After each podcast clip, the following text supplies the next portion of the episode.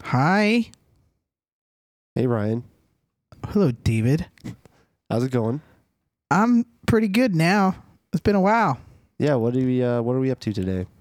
We're uh happy Merry Christmas and holidays. Yeah, whatever other holidays are happening right now. Time off work. Thanksgiving, I guess, at the time of this recording. Time of this recording, it's happy Thanksgiving, but we'll probably be listening to it in December. We are reviewing, Die Hard 2. which is a sweet Christmas movie. It's one of the more classic Christmas movies, I think. Christmas sequels too. Aw, I think it's called Die Hard 2 Die Harder. That's not the actual name of the movie. That's just what's on the poster. Die Hard 2 Die Harder was filmed in 1990 and directed by Renny Harlin, and it was pretty good. It, I think it's one of the best action movies and one of the best sequels ever made. Well, we know the best sequel ever made was John Wick 2, which hopefully you've listened to. It's a good podcast. uh, let's start this off. Let's uh we got a new format. We're going to keep it a little more cohesive. Yeah, so let's just run down the plot real quick. Christmas Eve, 1990, 2 years after the Nakatomi Tower incident. We once again see John McClane. What up, boy? He's in the DC Dulles airport. And he's uh, waiting for his sweetheart. Yeah, who keeps paging him, and he's really annoyed by it. And they have a little conversation on the phone. I was impressed that 1990. eh, So this was filmed in 1990. That you could call someone from the airplane. That was pretty cool. Well, it is the '90s. He's got to catch up with the technology. It is the 90s. Who's calling him? It's his wife. What does she want? It's Christmas Eve. She, she's just telling him that she's going to be a little late. The flight's a little delayed. Oh God. I'm just gonna gonna go get a drink and people watch. So that's what he does. And he's people watching. Cut to uh within the first three minutes, there's a sweet nude scene with um a uh Yeah. U.S. Army Special Forces Colonel William Stuart, and he is just uh, doing some karate naked, and you see that big old butt of his, and that's when I thought, oh, it's gonna be one of these movies. Awesome, full frontal nudity, three minutes in, male. It's the it's the only nudity you see in the whole movie. Sadly, The um, it's really funny how that's how they establish his character because that's also on the TV. That's when they're listening to uh, the news report about some general from Valverde. a fictional country, Valverde, General Ramon Esperanza, and how he's on his way to Murica to be extradited for guerrilla warfare crimes. Yeah, basically. So he's been arrested for I think drug trafficking specifically. Yeah, racketeering. Yeah, I don't know. He's a drug lord.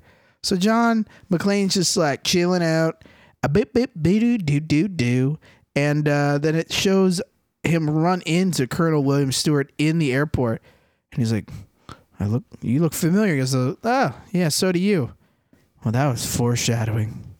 It was Oh, yeah. awesome. They're both gonna know each other. Boom. Yeah. And so the villain and John, the protagonist, have met. John notices some uh, suspicious activity as he's having Drinking drink. a little, uh, one it looked like a screwdriver, and he's smoking in the airport. I thought that was cool. Hey, come on, get with the '90s. You could still smoke in an airport. It's it looks so foreign to me now. You know what I'm saying? Yeah. I was like, what the hell? Pager? That's one thing, but he's smoking in an airport and he notices these guys acting weird and passing a package underneath. Now, at the very start of the movie, John's about to get a a parking ticket and the guy it's um it's a jerk. His name's Lorenzo.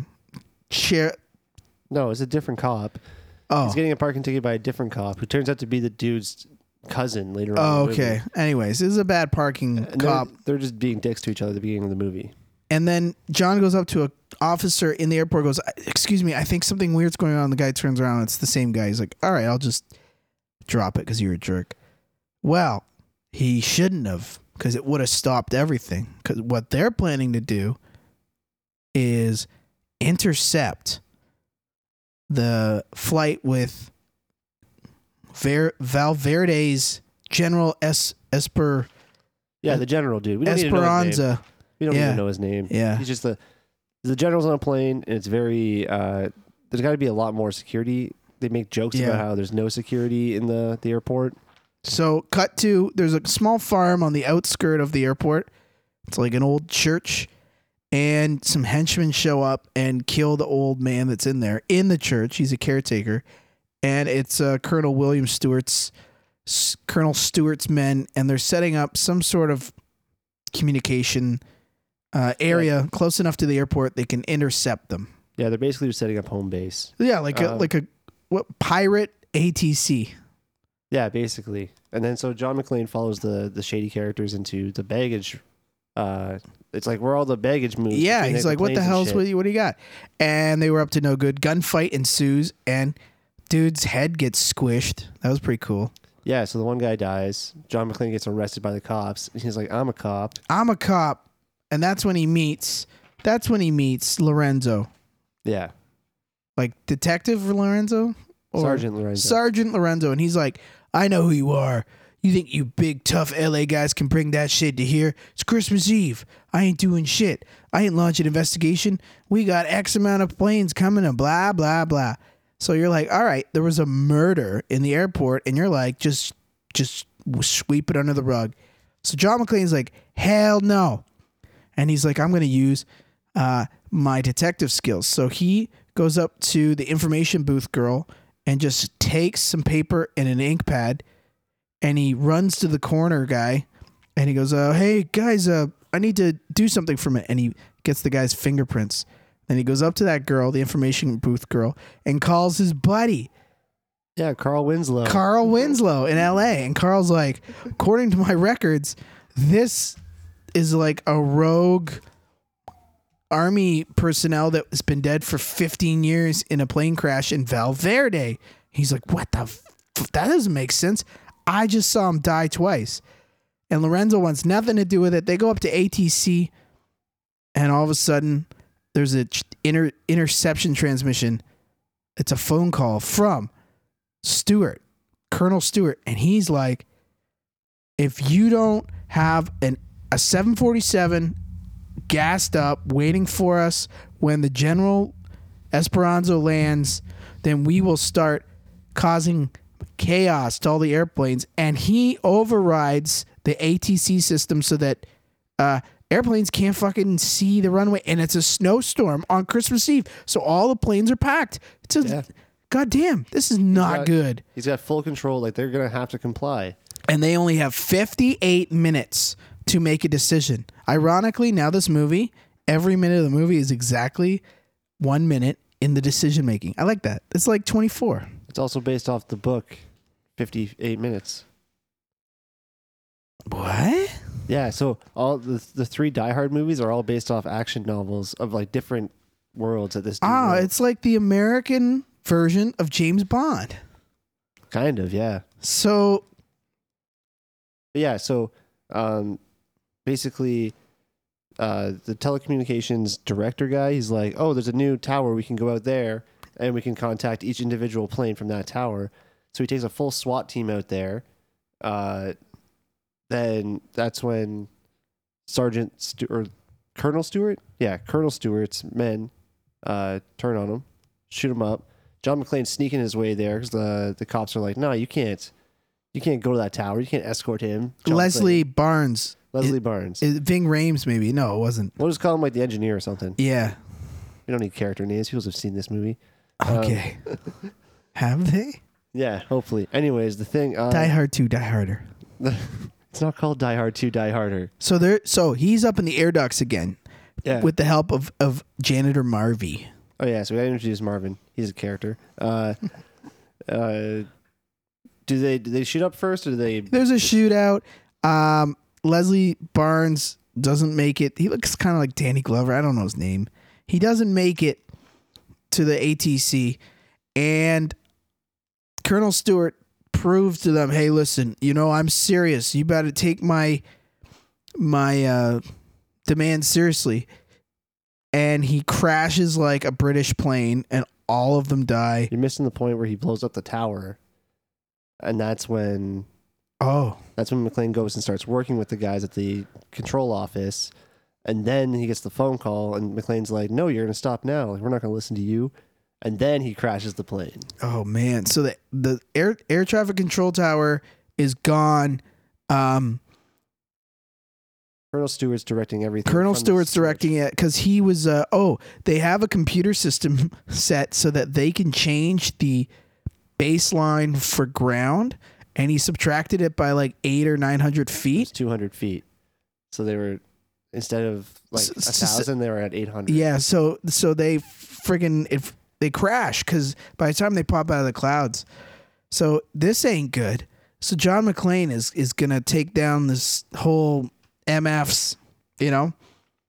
Um, then shows up a U.S. Special Forces team led by Major Grant, and he's listening on a two way radio that was dropped by one of Stuart's henchmen.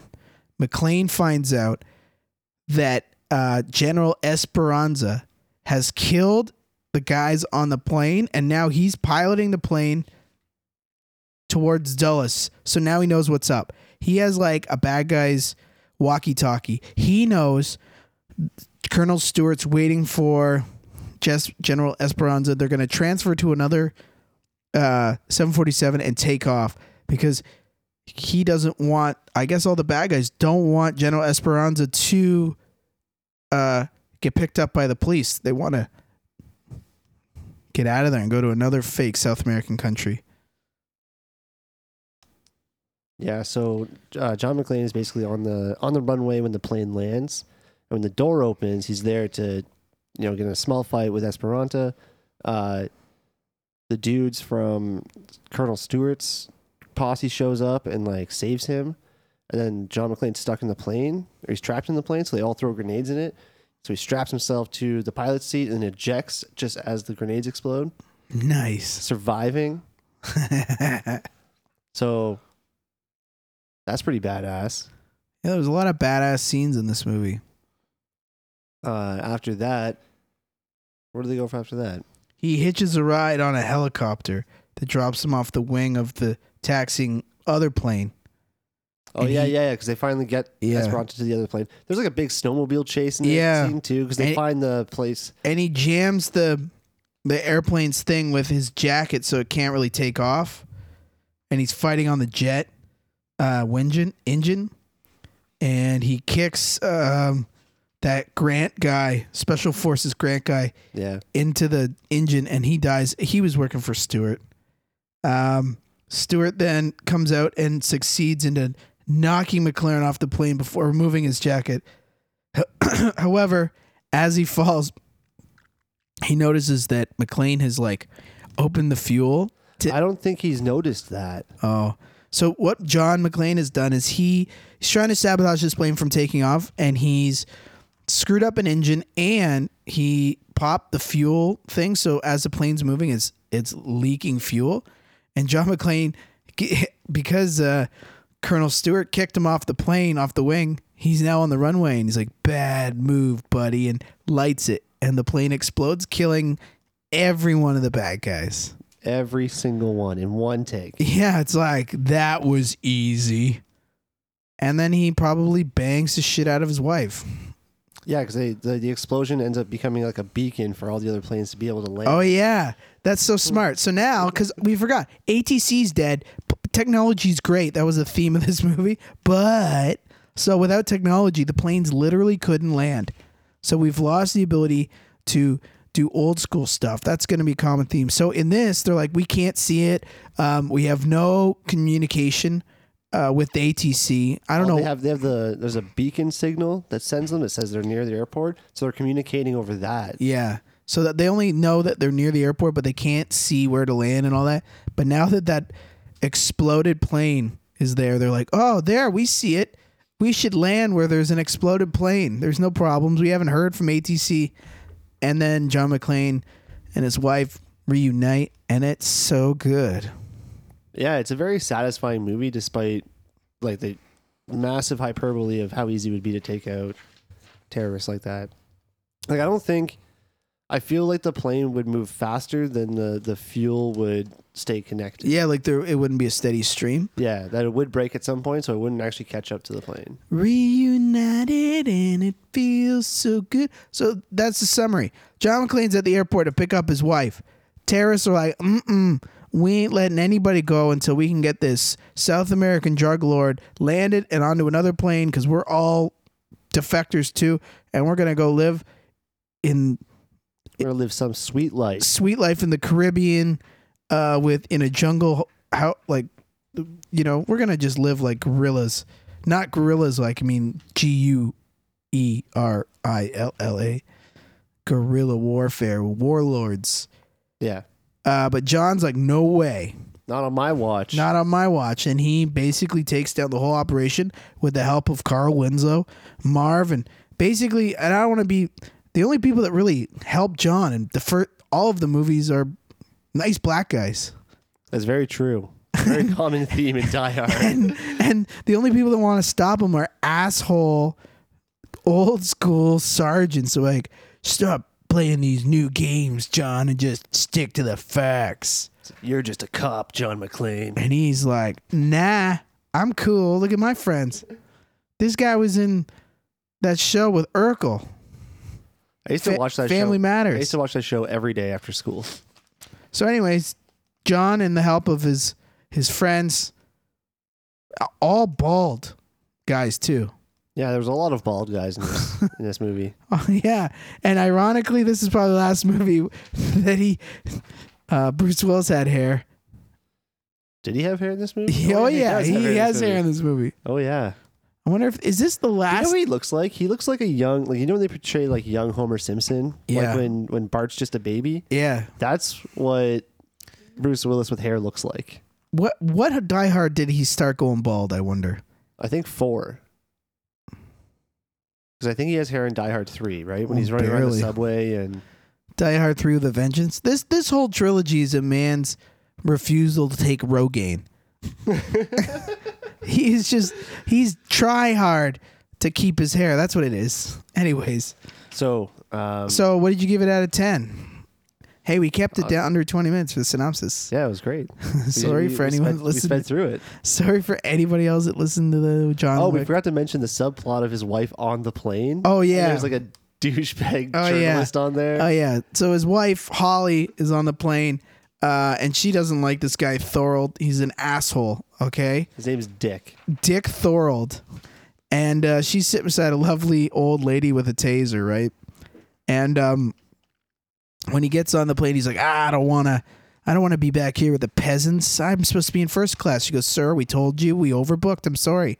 Well, it turns out he goes, I can't see you next to this woman because he has a restraining order against her because So I totally forgot this in the first movie, but uh, the journalist is the one who outs the identity of John McClane's wife, and the the terrorist takes her hostage uh, so because she's part of she's one of the hostages, I think.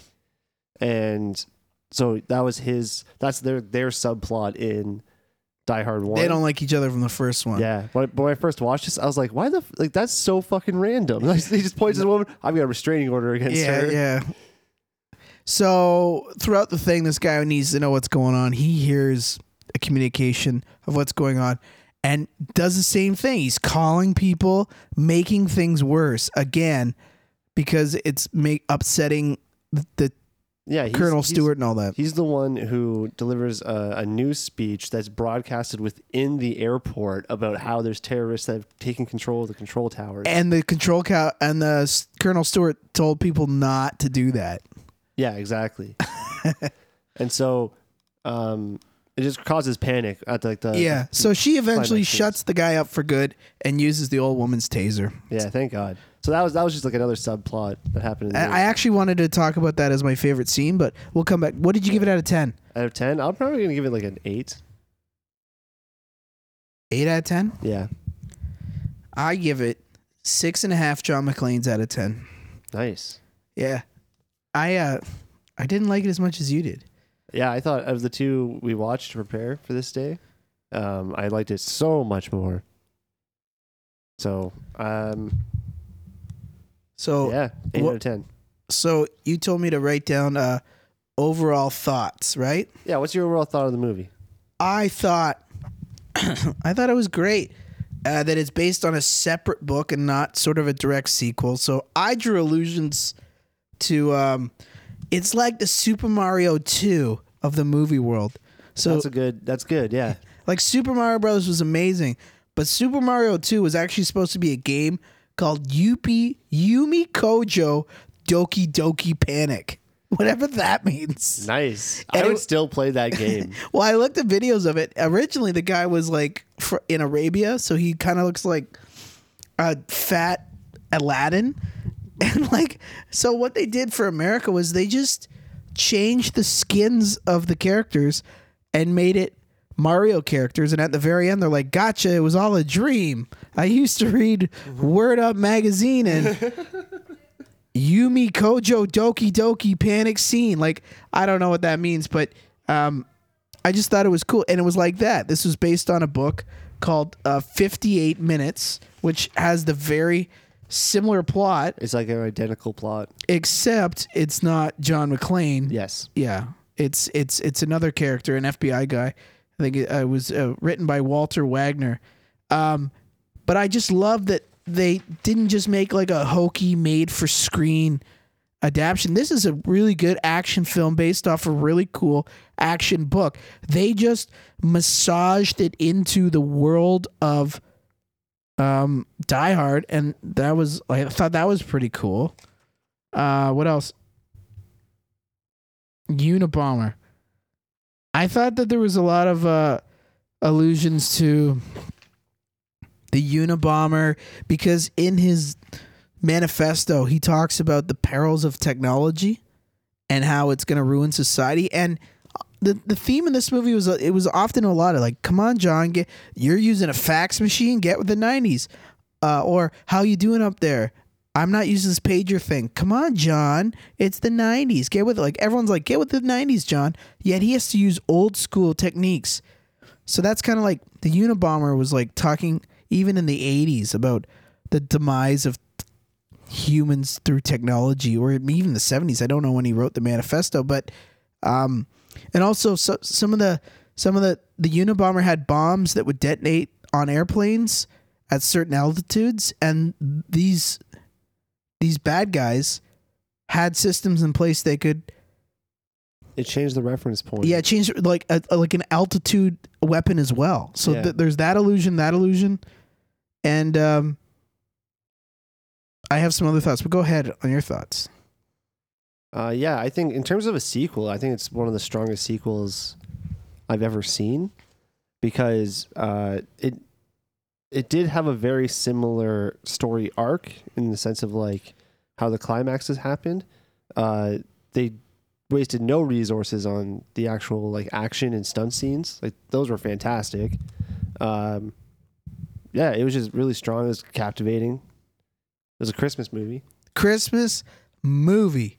Yeah, it qualifies. I don't. I don't I'll fight people if they think otherwise. um, I don't want to fight.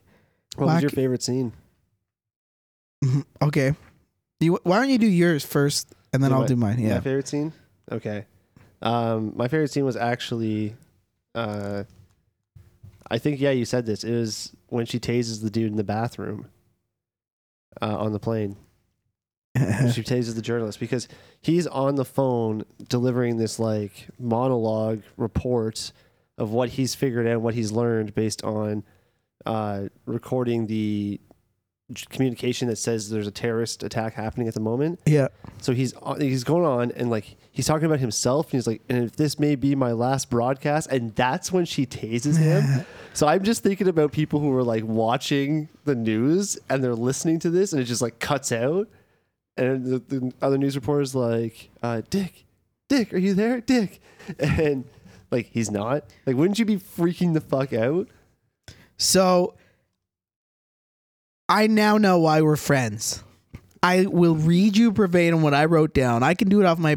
I just want to prove to Dave that it's ridiculous that our f- favorite scenes are quote the scene on the plane with Holly McClane and the old woman with the taser, which is later used to subdue that asshole Thornburg. so my favorite scene is when she talks to the old lady and that guy comes in. I'm like, what a dick. And the old lady has a taser. And your favorite scene is her using that taser. and yet in our synopsis of the movie, we didn't even mention this subplot. And it's our favorite part.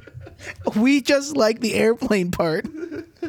Fuck. John McClane was in the way of this love story between an old woman and her taser. Well, listen, for that 58 minutes, most of it was pretty boring on that plane. yeah. I mean, think about it. What it was only the 90s, so they didn't even have in-flight personalized entertainment. Well, it looked like she was listening to music at one point with those really fucking wonky looking earbuds. Yeah. So my favorite scene was uh, when she meets the old woman and she talks about using the taser on her puppy and it didn't even walk right for a week. I was like, damn, this old bitch is like, she's tough. Sorry for calling her a bitch. I meant she's she's a tough, independent woman. I uh, I also I just like the scene where he does call the number on his pager and he's all like confused, like, "What? You're on a plane calling me?" She's like, Get with the "It's- "Yeah, we have airphones now." It's the '90s, John. And then it was ultimately the airphone that like caused the panic in Well- the airport. Like well- the guy used it to do his broadcast with it. Well, that's what I'm talking about. Isn't that the theme of this movie? Like, I, think it is. Yeah. I, I wrote it. It's a great sequel that meshes gender roles, action, good versus evil, religion versus technology, and has family values. And it really did have allusions to the Unabomber's manifesto. You know what else Seriously, there was there was jokes about it being a sequel they all even throughout the movie. and they even mentioned 58 minutes, which is a direct reference to the book that it's it's it's um based on. Okay, there's no way our characters our favorite characters are the same. yeah, I doubt it. Okay, you go I'll and go first. okay, please don't be the same as me. Uh, That's so funny about our favorite scenes. favorite character, John fucking McClane, man. Oh, that guy. Or runner up was uh, Leslie Barnes. okay, good. Whew. Who did, who did you put down? I wrote down information booth girl. How- can I explain this a little bit? Of, of course. I thought that this perfectly summed up what movies thought of women in the 90s and how, you know, ridiculous it was. At the start of the scene with her, John McClane's asking her for a bunch of information and she can't give it to him. And he's just this rude, arrogant man. Fuck off, sir. Right? Mm-hmm. Then John McClane comes back and steals her pad of paper and ink pad to get fingerprints for the guy, then runs back with the fingerprints and just takes her phone like a piece like just I need this. And she's like, "Who is this guy? He is rude. He's a piece of crap." And then she sees that he's faxing the fingerprints to Carl. Mm-hmm. What's his name? Carl What?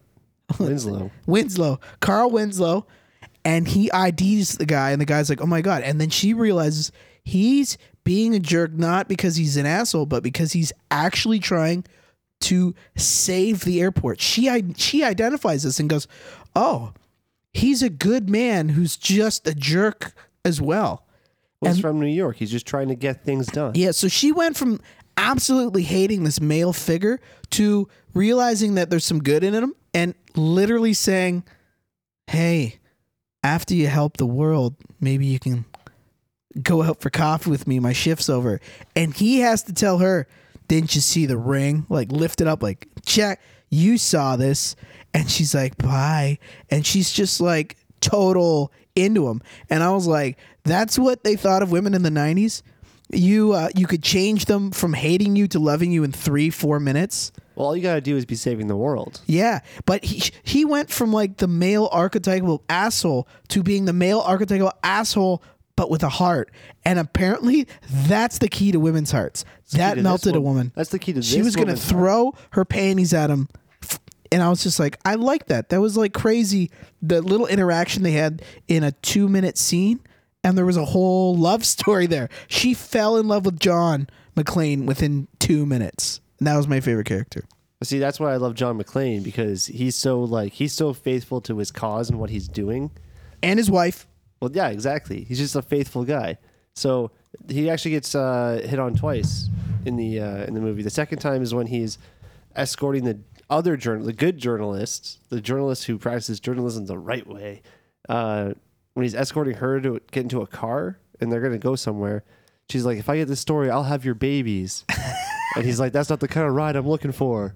Like, think of that. One girl's willing to just drop her panties. The other girl's like, beyond dropping my panties, I want your seed. I I do think that was a joke. Seed. so, what was your favorite s- character? Oh wait, we So, yeah, did that. John, so John McClane, yeah. Oh yeah, we did that. All right. Well, that's pretty cool. This movie was pretty good. Um, what the heck did it make? I didn't even look any of that up. Oh, okay, I got it. Uh, seventy million dollar budget, which is kind of big for this movie back in ninety, and it made two hundred and thirty nine point five million worldwide, making it the most profitable Christmas film, and doubling that of Die Hard One. God damn. God damn, Joe Rogan, that crazy. Um, It was worth it, I think. It's it's up there. You know what though? It's not even the best Die Hard movie. I'd say it's like the best number two sequel that's out there. It, it'll match any number two sequel, but it's not even the best Die Hard movie. what about John Wick 2? That was pretty freaking good. Yeah, but that's the John Wick movies. We're talking about Die Hard. There's a bunch of Godfather Hards. 2 is better than the original. That's true. We don't have to get into what sequels that are better than the original. We just, for once, we found one that was very good. Yeah. How would you rank the Die Hard movies? Die Hard 1, Die Hard 3, 2, and 4. There's a fifth one too. I Did you watch it?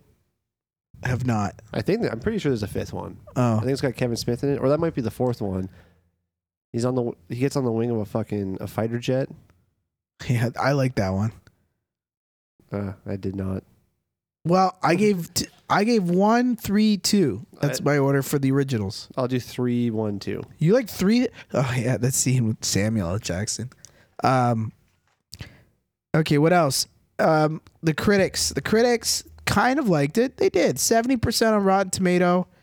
Uh, an average score six point two.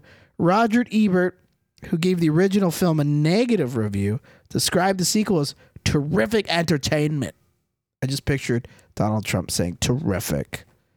Uh, What do you What do you think gave him a change of heart? The first one's like just as entertaining. I think it's because it was a cult classic. So often people don't know what's going to be a cult classic. So two years is long enough. He's like, oh, God damn it. I said Die Hard sucks and everyone's still talking about it. You know what I mean?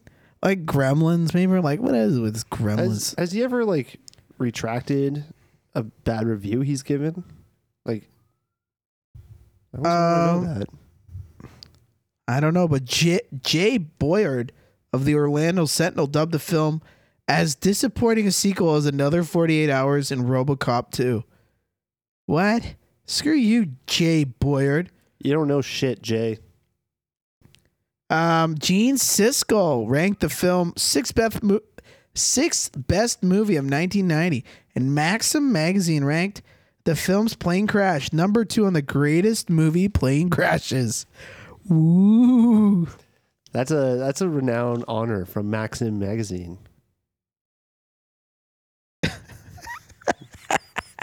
yeah, that's a when I, if I ever make a movie with you, I just want to know Maxim is into it.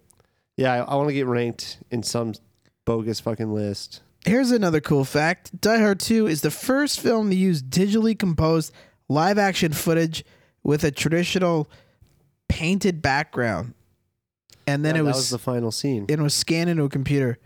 Yeah, the final scene took place on the runway. Yeah, I noticed that. I was like, oh, some of those panes are painted. Painted. Some of those paint. Some of those planes are painted. Fuck. And then uh yeah, and I said sixth something too. It was weird. Um and they said that this was based off uh the villains were based off the Central American Iran Contra affair. So when I was talking to you yesterday, I was like, there is some similarities to like guerrilla warfare, the Unabomber, like some of these trends. Technology's bad. Um, Don't trust technology. but I wouldn't say this was toxic masculinity. I would say that this was the perfect kind of masculinity. Where does that come from? Well, because he was being a real man, you know, and like some people think Yeah, but who who said it was an example of toxic masculinity? I'm saying it's not. oh, why? I'm saying- why? I'm saying it is an example of good masculinity. Oh, okay. Yeah, I'm saying that John McClane is an example of good masculinity. He is just a good person. But unfortunately, things aren't always perfect and there is toxic masculinity. And sometimes just being nice isn't enough. So he has to use his kind heart combined with kind of being a tough guy. Yeah. And the only way that this came out is let's be honest, if he was a 90 pound weakling that didn't subscribe to going to the gym and being a cop, blah, blah, blah, he he would have every good ounce of bone in his body and society should just let him win. But in reality, a big, strong asshole is just going to punch him out. So John McClane had to be a character that exuded positive masculinity with toxic masculinity values to just being masculine in the classic 1990s sense. His honorable like character archetype is very common in action films like this because it it gives you a sense of like he's going to do something that I probably could not be able to do, Yeah. right? Because I'm- also make you want to root for him by making him a really good person. So I'm not a tough guy, but I related to his character because he's human and he's he's just a good person. So if this was just kind of a meathead that was physically capable of beating up these guys like a video game but didn't have the emotional side, I would say it would be like, wow, this is, you know, this is a bad example of masculinity. You're just beating people up because you're told to. But John chose to only use his physical abilities for good when he needed it, his training when he needed it, and ultimately he didn't want people to die and he just wanted to spend the holidays with his his wife. And I just thought this is a yeah, it's the 90s were like combating that pure action star sense like Rambo Mm-hmm. with like a little bit more emotions in the 90s that the 80s the bat the the the action films of the 80s seem to be more just like Just brute force. brute force, fuck the the girls, and just like win the win the day. There was little, you know, sort of. The, it's hard to make an emotional connection Yeah. to like Arnold Schwarzenegger. Yeah, and and Commando. Predator- or Predator, right? Like but, command, but we can we just say Predator was an amazing film? it was for sure, but like you can't put a lot of emotional No, yeah, like even investment into his character. yeah, like when, when in that scene where he first meets his the kind of the other protagonists, and he they just like flex their muscles when they slap hands. You know, can you bring up the the timer again so I can see we're not going over? But yeah, so I just thought that this was uh the '90s marked that change in action stars to be more human, and I think honestly, getting away even before we really talked about toxic masculinity and just just manliness and that concept it was getting away from that you know? And i noticed that the even in this movie the the female role was There was no damsel in distress. no. In fact she was like crucial to getting this plot going and she helped out almost as much as john. And she wasn't just like oh john save me. She's like how can i friggin help Yeah. And you know what? I'm gonna shut this guy up. I'm gonna take initiative. So she it wasn't like a girl and a boy, Mario saving the princess. It was like, we are married, we are both in this situation together, and we are gonna help each other out so that we can spend time together. Not John, save me. It wasn't damsel in distress. You're right. And it, he wasn't just a meathead that knew how to shoot. He was he it was basically like those video games where you just shot things. And then in the 90s, they had these computer games where, well, shit, to solve the game, you had to solve the puzzles, you know, like Myst and stuff. You started realizing that you need to use your brain just as much as your bronze. Yeah, the the best example of the character archetype, like the the archetype of the character changing, um, to show a more emotional side is uh, when he runs out to try to become a beacon, like he lights those torches on fire to like beacon the the plane that's going to crash, uh, and he isn't able to help them. He actually cries after Yeah. the plane explodes. I like. I And like. Yeah. They showed that whole scene, like he's freaking out, like he, and that's that's just human emotion but that's also breaking that toxic like the old 80s action guys would just go i'm gonna get you colonel stuart. Like th- they would still be on point but he's just like oh my god 230 people just died. I sound a little nasally. I can hear it. Um anyways so that's that was cool.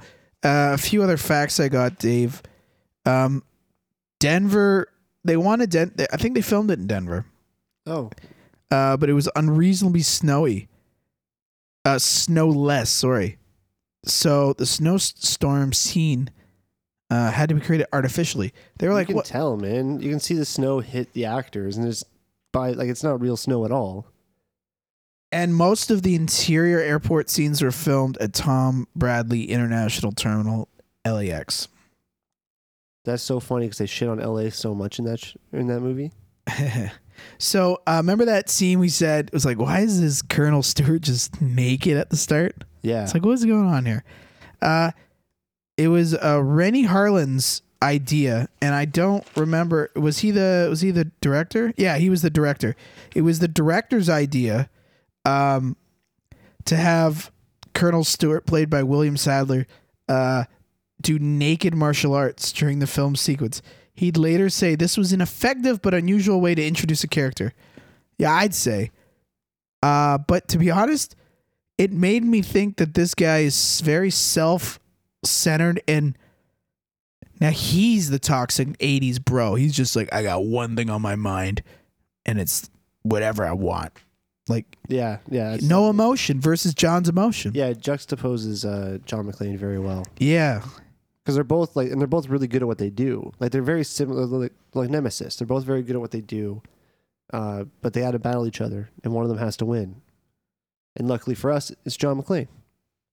Here's my last little fact. Cast members Bruce Willis, William Sadler, so that's Colonel Stuart, and Fred Dalton Thompson all appeared on Roseanne in 1998 uh, during the first season. And while Harvey appeared during the fifth season, Taylor Fry, who played Lucy McClane in Die Hard 1, also appeared on the show. Nice. And uh, Colleen Camp, who played Connie Wachowski, I think, in Die Hard with a Vengeance, played three different characters on the sitcom. Isn't that crazy? So everyone has a Roseanne connection. that is pretty interesting. And that's, uh, do you have any facts? No, I didn't really look any up. I just kind of watched the movie and thought about it a lot. So how would we link this movie uh, to any of the other sequels we've seen? Not really? Um, it's still the hero's journey, so it follows like the Highlander kind of theme. Yeah. And, um, and remember, John Wick too, like it's a yeah. You're out there solving a problem. Big action movie. But once again, with with emotion.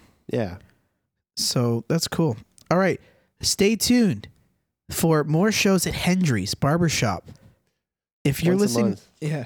If you're listening to this in November, which you probably aren't, we had a show on November 26th and it was awesome. There were so many people. And the next show is probably December 17th, I want to say.